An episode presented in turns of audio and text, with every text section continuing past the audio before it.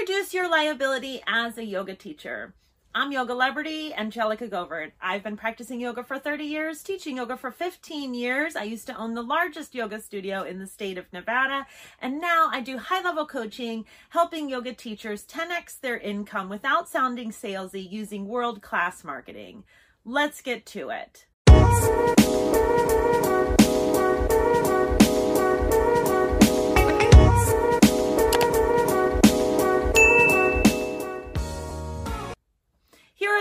Five ways that you can reduce your liability as a yoga teacher. Number one, make sure that you're insured. Are you personally insured? Is the studio that you're working for insured? Is the gym where you're working insured? Most gyms, unless they're privately owned, are going to have really great insurance, so you don't have to worry about corporate places. But privately owned places definitely do check, and honestly, it can't hurt to check. Some places require you to also have your own insurance. When I owned a yoga studio, I made sure to insure everyone who worked for me because I didn't want the liability. But I know that other yoga studio owners did not do that. I was one of the few, actually. So always make sure that you check. It's not super expensive. I think it's under $200 for the year for an individual person to get yoga insurance. And it helps to protect you in case someone sues you. And sadly, that does happen. Number two, teach what you know. So I taught a lot of different types of yoga, and definitely I te- po- teach postures that I can't do to other people, and I feel confident doing that. But if you don't feel confident teaching headstands, don't teach them. If you don't feel confident teaching handstands, don't teach them.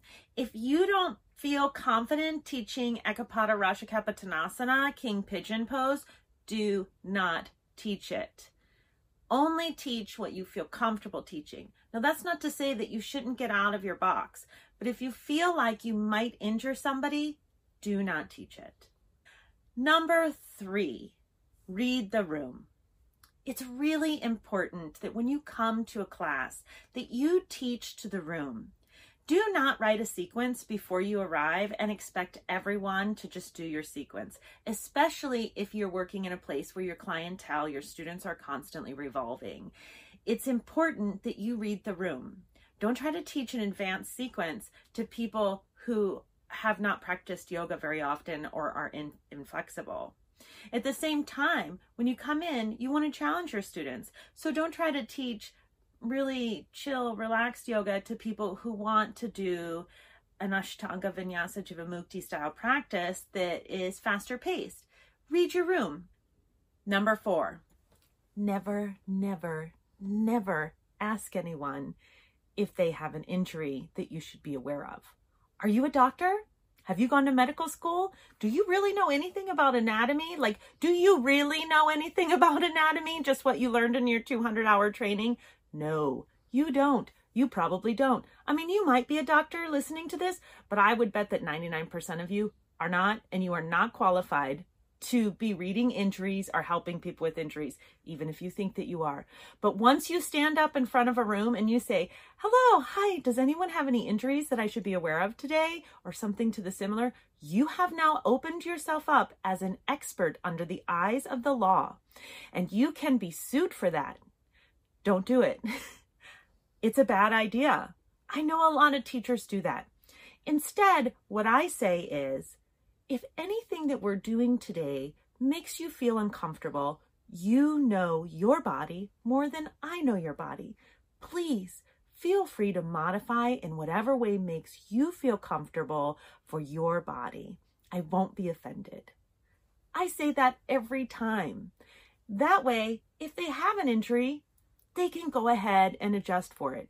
If someone comes up to me and they say, Hey, I had this surgery on blah, blah, blah, blah, blah, and meniscus, blah, blah, blah, blah, blah, and the tendons, and blah, blah, blah, blah, blah, I don't really know what they're talking about.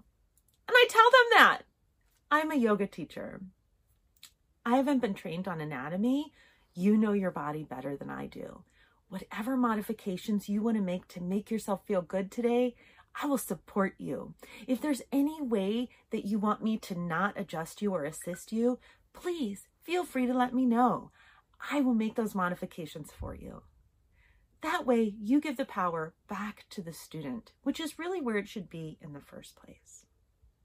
And number five, the final tip I have today to reduce your liability as a yoga teacher is to always keep learning. Keep learning, keep learning new things, keep doing new things, keep going to more classes, keep being a student and practicing yourself, keep reading new books.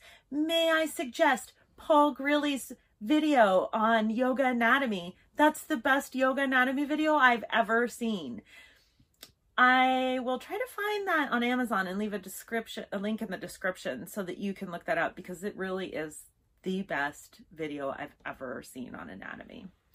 Anyhow, thank you for watching today. I hope that was helpful. My name is Angelica Govert. You can follow me on Instagram at Yogalebrity, on TikTok at Yogalebrity, or you can leave a comment below if you have any questions at all. I love to answer questions. I love to help people. Please make sure that you download my book. It's free, How I Made a Million Dollars Teaching Yoga. Link is in the description. Have a wonderful day. Thanks for watching, everybody.